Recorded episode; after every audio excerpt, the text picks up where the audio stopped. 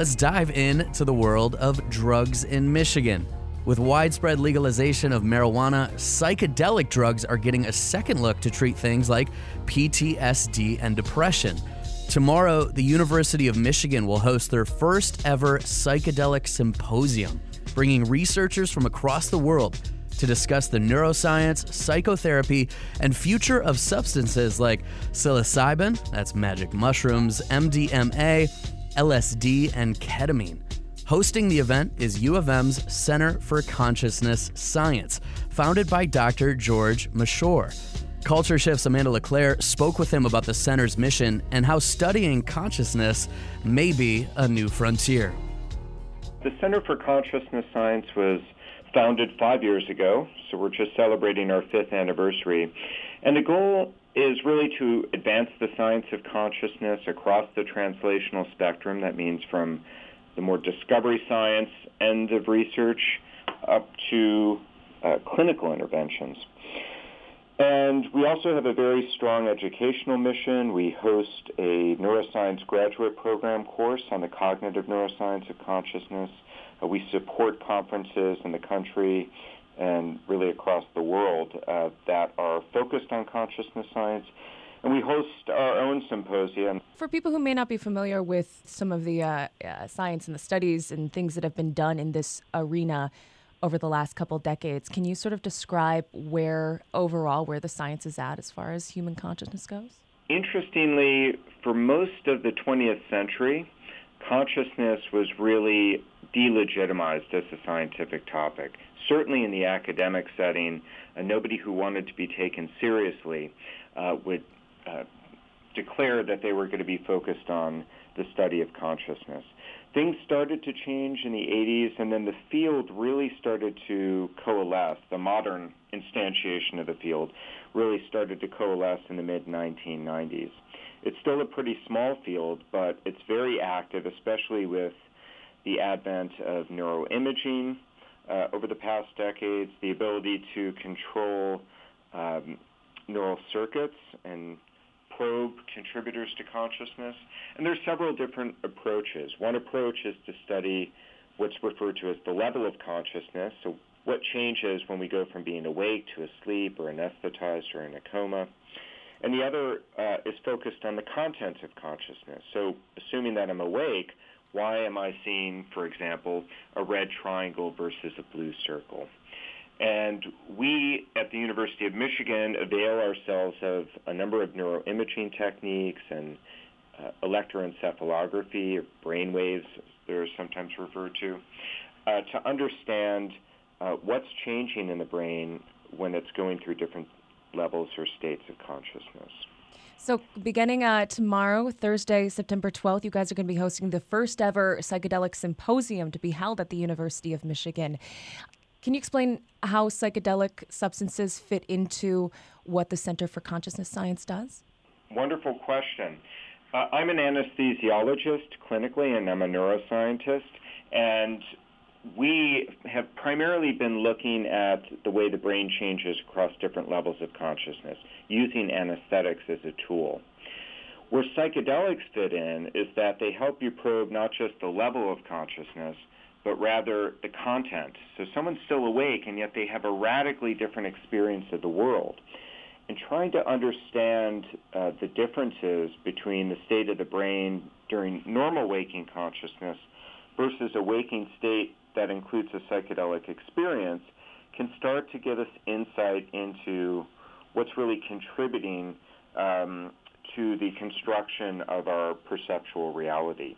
So, for example, the studies that have happened in the past four or five years using neuroimaging and looking at the way the brain communicates within itself uh, during the psychedelic state have been very informative uh, in terms of understanding um, what might be contributing to consciousness and how actually the normal state of consciousness uh, is somewhat constrained. Hey, we've seen uh, in the past couple of months, even the past year, uh, cities like Oakland, California, and Denver, Colorado have have legalized psilocybin mushrooms. I think it's very exciting for a lot of people who are interested in these substances as a way to not only explore consciousness but also to to heal trauma. Can you talk a little bit to that about the, the, the role that these things can play in helping people with you know severe PTSD or other therapy models aren't doing the job? So that's another dimension of the, the current story in the 21st century, and it's uh, also a dimension of our symposium tomorrow, not just the neuroscience, but also the therapeutic potential. Uh, again, as a, an anesthesiologist and a neuroscientist, I've really been focused more on the neurobiology uh, of these drugs. Um, and I haven't personally treated patients, but I do know that there has been um, really a re-exploration. I don't want to say an exploration because this was common in the 50s and 60s uh, in the early days um, of studying psychedelics, but there's been a re-exploration of um, these drugs as a tool to combat psychiatric uh, issues such as depression, such as PTSD, and uh, there are interesting questions to answer in terms of what really is um, the therapeutic force. Is it having the drug in the brain uh, that helps somehow liberate, um, you know, a, a, certain functional configuration that might be causing depression, or is there something about the experience itself that helps individuals see new pathways uh, for their life? Uh, let's go back to the, the neuroscience a little bit, since you can speak to that more. Uh, from my understanding, uh, substances like psilocybin and um, LSD, uh, they change the prefrontal cortex, the blood flow to the prefrontal cortex, which has a, a significant uh, significant effect on consciousness. Is is that correct?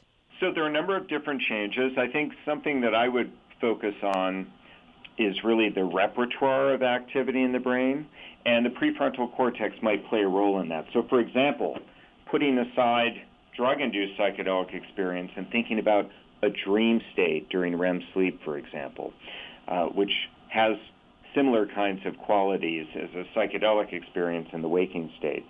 The prefrontal cortex is deactivated during REM sleep, and that might allow a wider repertoire of activity to be happening in more posterior areas of the brain that are more involved in sensory experience as opposed to more cognitive or executive control in the front of the brain.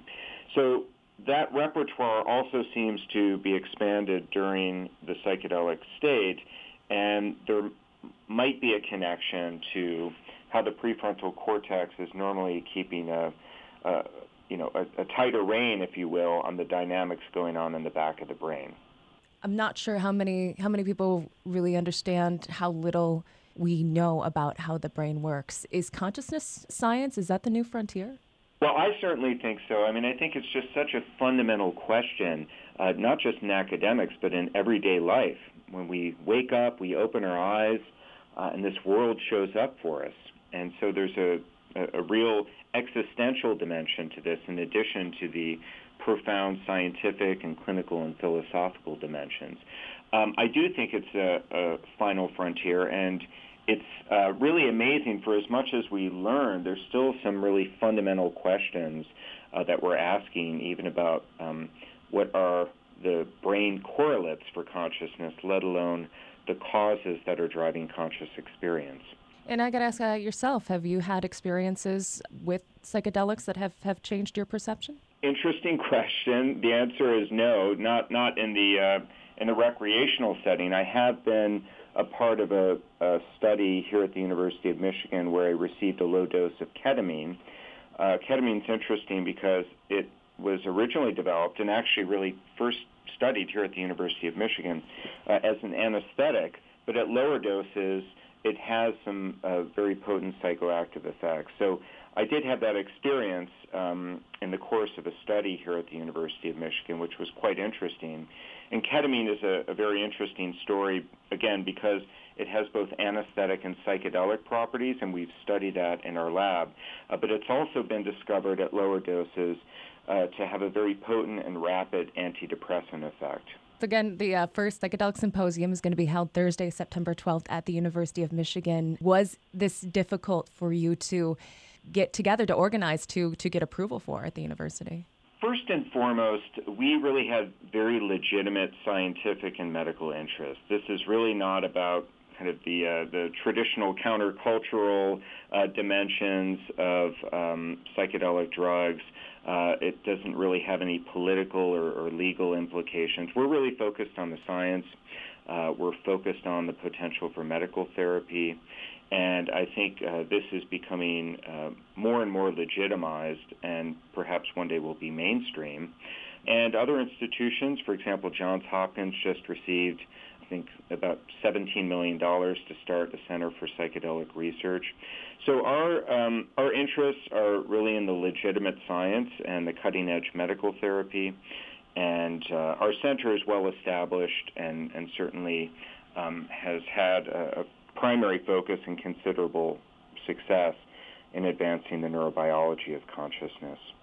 So before I let you go, for folks who may really, you know, not understand why this would be significant to to the science uh, of consciousness, what would you you tell them? Well, I think we need to keep an open mind, um, and I think we on the scientific and medical side have uh, a real responsibility to be rigorous, to be ensuring that we are careful about the claims, uh, that we're careful about the methodology, um, and that we are not on the kind of mission that happened in the late 60s that really took everything to a place where it can no longer be studied. So I think we need to keep open minds. We need to think about the present and the future rather than the troubled past, although we have to learn lessons from that past uh, in order to really be as responsible as we can in this current era.